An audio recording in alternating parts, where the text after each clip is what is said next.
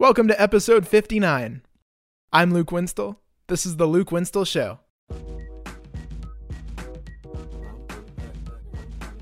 Today I'm joined by Duron Harmon, a third round pick of the New England Patriots in 2013.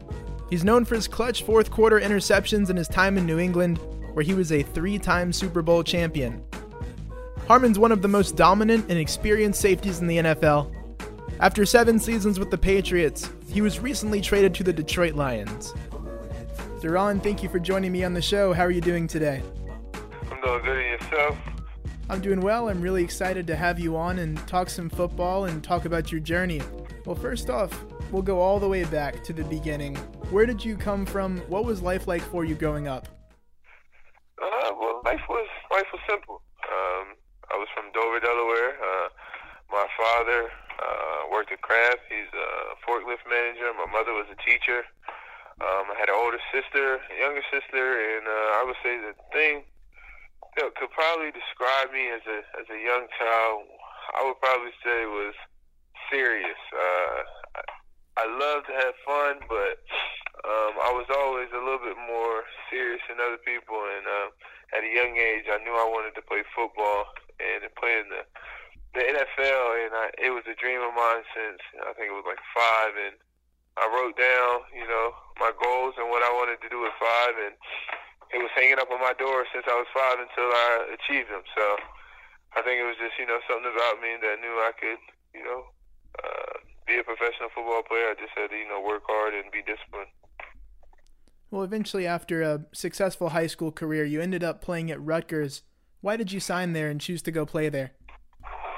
Well, that was at the time when Rutgers was, you know, coming up. They was making some noise. Um, I think uh, before I committed, at times they was, you know, second in the country. They were uh, top ten in the country. They went eleven and two, and it was just a lot of promise um, over that that program. It like it was headed in the right direction, and it was. And then you had guys like, you know.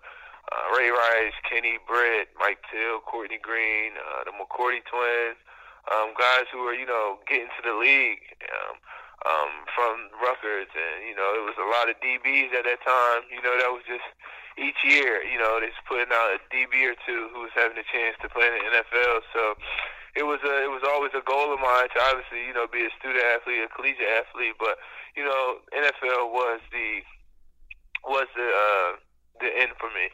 That's what I wanted to do since I was little. So I seen that, and then education was important to me and my mom as well. Her being a teacher, and uh, Rutgers education uh, was tremendous. You mentioned the NFL was always the goal for you. What was your draft day experience like going to the New England Patriots in the third round? Uh, it was it was it was it was it was crazy to say the least. Uh, my agent thought that I would, you know, be drafted uh, on the third day, you know, we was thinking, you know, fifth, fifth, fourth round, maybe. And uh, I'll never forget uh, the Wednesday before, Coach called me, and uh, he was saying, congratulate me on a college career, uh, congratulate me on where I got to this point, and he just told me you're to go earlier than you suspect. And at the time, I didn't know what he was talking about. You know, you know, if he was talking to, the Bucks or what, but I will always remember that and just sitting there with my family, not really knowing if I was getting drafted that night, and then it happening, almost turning off the TV, being there with family and friends. It was a, it was a surreal moment that you know I got to spend with the people uh, who mean the most to me, and um, that will always be a memory that we'll cherish. You didn't get to go to the combine, and the TV coverage didn't have a highlight package ready for you when you got picked. So, what did the Patriots see in you that it seemed like no one else did? Well, I just think uh, they did their homework. I mean, at the end of the day, I was, you know, I was a two-time first-team All Big East performer in college. Uh, had five picks. My, I think it was my junior year. Had, I think it was like nine or ten, or like eight pass breakups. My my senior year. Um, I don't know. They did their homework, and when they came and worked me out, um, they fell in love with me, and uh, it was a you know blessing in disguise because at the time it didn't look like they had to compete with much. But I'm just you know fortunate that my journey isn't like everybody else's because you know it's going to be another, you know, player out there who might not get the combine invite, but if I can, you know, give him some type of inspiration that I did it, get it as well, but I was still drafted and I'm still going on my eighth year in the league, you know, they can do it as well. Your nickname's the closer, and you talk about the interceptions you had in college. You've had tons in the NFL. Most of those have come in the fourth quarter. When did people start calling you the closer and giving you that nickname? Mm, I can't remember. I think it was like year year three or year four, I believe. I think it was my guy Doug. He's a beat reporter up here, and um, can't remember what game it was, but you know, I just had another interception in the fourth quarter, and then he started saying it. Then you know, um, a couple other people started saying it. Then a couple of the teammates joked around, started saying it, and then I think it was really Stant when Coach Belichick went up there after the I think it was the Vikings game, and I got an interception that game in the fourth quarter, and he he stamped me as a closer. So I think since it was at 2018, yeah, I think that's when I officially became the closer. Well, you're a three time Super Bowl champion. You won your first one in 2014, but you made a really big play in the playoffs in the divisional round leading up to that, where you intercepted Joe Flacco in the end zone to seal the game. Can you take me through that moment and how you remember it now looking back? Oh, I remember two minute drill. Um, they're moving the ball. Think uh, Brandon Browner was in there earlier, and um, he was wasn't feeling right, so they ended up putting Logan, and um, he was Logan was playing. I think the whole fourth quarter, and um, I just knew eventually they was going to try to attack, you know, um, Torrey on uh, Logue, just because Torrey's a fast guy, and uh, you know they might have felt like they had a you know a matchup over there, so. Joe Flacco tried to look me off in the middle. I kind of stayed where I was at, and I couldn't believe it, but he threw it anyway. And I just remember getting over there, and I was like, man, I'm to have a shot. And then I was like, wow, I'm the only one here. And I just knew I had to catch it, you know, keep my feet in bound. And Torrey tried to do a good job of just trying to, you know, hit me, and maybe I bobbled the ball. But, you know, I just had to concentrate on the moment at, at task, and that was just catching the ball and getting us out of there with a win. Your first Super Bowl win came later that season in the game when Malcolm Butler made the game winning interception against the Seahawks. Were you on the field for that play? I wasn't. I was on the field for the play, the catch, the Kearse catch. So, you know, coming out of the middle of the field and, um, you know, you see that go, and I think the ball, you know, hit the ground. And before I'm even over there, you know, seeing where the ball was, seeing if it popped up. I'm already in my mind. I'm jumping over because I, you know, I don't want to hit anybody. Don't want to get any um, get any uh, penalties. But I think once I realized I jumped over and I see the ball come up, I was like, man, I don't know if that was, you know, if it hit the ground or not. And then when I just turned around, I see him get up and run, and I couldn't believe it. Like it was, it was a sickening feeling to my stomach because you know at that moment I'm like, man, I might have lost us the Super Bowl. But I mean, Malcolm made a great play. That's why it's a team game. That's why you always keep fighting and always keep keep um keep playing because you never know what can happen. Most definitely. You've played in some of the most interesting Super Bowl games that we've ever seen. Another one, your second Super Bowl win was the big comeback, the greatest comeback of all time, the 28 to 3 game in Super Bowl 51 against Atlanta. Can you describe that experience from start to finish, down 25, then winning in overtime? Uh, it was it was amazing. I think from the fact when it comes to you know the idea of never giving up. I mean, um, the the probabilities, the odds. I mean, they were stacked against us. You know, being down 21 to three and a half, and then you know, coming back out in the third and, and then going down 28 to 3.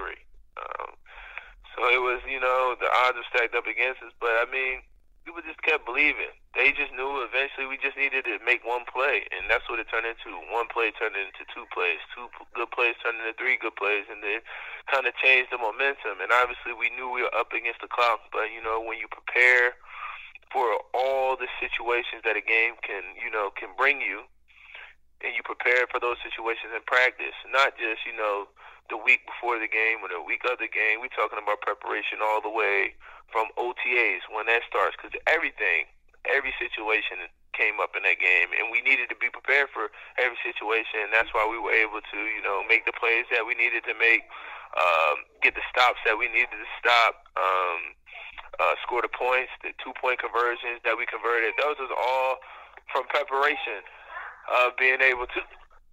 Uh, of uh, being able to take what from the practice field to the game field in the most crucial moments. Well, in the DB room, when you're preparing for a big game like that, playing a team like in Atlanta with Julio Jones and Mohamed Sanu and guys like that, and then you also played a Super Bowl against the Rams, what does the preparation look like when you're facing off against a really good passing offense? Uh, well, I would say the, the, the thing that always sticks out is how they're passing the ball. Um, excuse me, I'm sorry. Uh, uh, how they're passing the ball and how they're getting their chunk plays. Um, who are the go-to guys? Uh, how are they getting them the ball? Like, how are they getting Julio the ball? Where do they like to throw him the ball? Is it outside, inside? Do they move him around? Like, it's so much that you have to study to be able to have a great grasp on what they're trying to do offensively. You had a lot of great moments and great memories with the Patriots, but now they decided to trade you to the Detroit Lions. How did you find out about that trade? When did you get the call? I was actually uh, in the chair of getting uh, my wisdom tooth pulled out, and oh, wow. uh, Bill, yeah, Bill called me back to back uh, on my phone. I seen it, I couldn't answer it, and then uh, I asked him for a moment, and uh, I went and he told me, told me that way. Uh, we had a great conversation. Um, it was nothing but respect. It was nothing but respect on my end. How appreciative I was you know, for being there to play for the organization. And it was nothing but respect on his end, um, telling me he appreciated what I've done. Um, he felt like this would be a great opportunity for me, and they just had to, you know, the Patriots had to make some some some moves, had to uh, uh, create some type of cap space so that they can, you know, have a good chance of being a good football team next year. You know, you can only respect that, the honesty, um, the the relationships I built built here you know, over the last seven years. Like it's obviously tough to leave this place that you call home, but I mean, I'm excited for a new opportunity, a new journey, and I'm appreciative that you know Detroit likes my skills enough to trade for me and bring me in uh, to have an opportunity to compete on their football team, earn a spot, and uh, help them win football games. Well, now when you look back, you made a lot of big time plays in New England, especially interceptions. Do you have a favorite interception from your time in the NFL? I would have to say, you know, the 2014 divisional round playoff um, against uh, the Ravens. Um, I just think, you know, you always talk about big players make big time plays in big games, and that was a big game. I mean, we were down 14 uh, twice in that game. Came back, and you know, with the game on the line, I was able to, you know, concentrate and revert back to my training, my technique, my fundamentals, and and make a play that you know helped us um, go to the next round and eventually uh, win the Super Bowl that year. Well, now looking ahead, what are you looking forward to most about playing for the Lions? Uh, I would say uh, just gaining the respect of my, my teammates, uh, the coaches, and the fans. I mean, it's a great opportunity. Like, um, they don't know much about me. Nobody there. The coaches do, but the fans don't. Um, the teammates, my teammates don't know me as, as well. My new teammates. So being able to go out there and you know give them a great first impression and show them that I'm willing to sacrifice, I'm willing to be disciplined, I'm willing to do everything for this organization to win football games, and I'm gonna give them the best of me, um, day in and day out. And I'm just really, really excited and, grateful for the opportunity to show that to the coaches, the, the my teammates, and, and the fans. You'll be in a familiar system there with Matt Patricia as the head coach in Detroit. How does that help you most?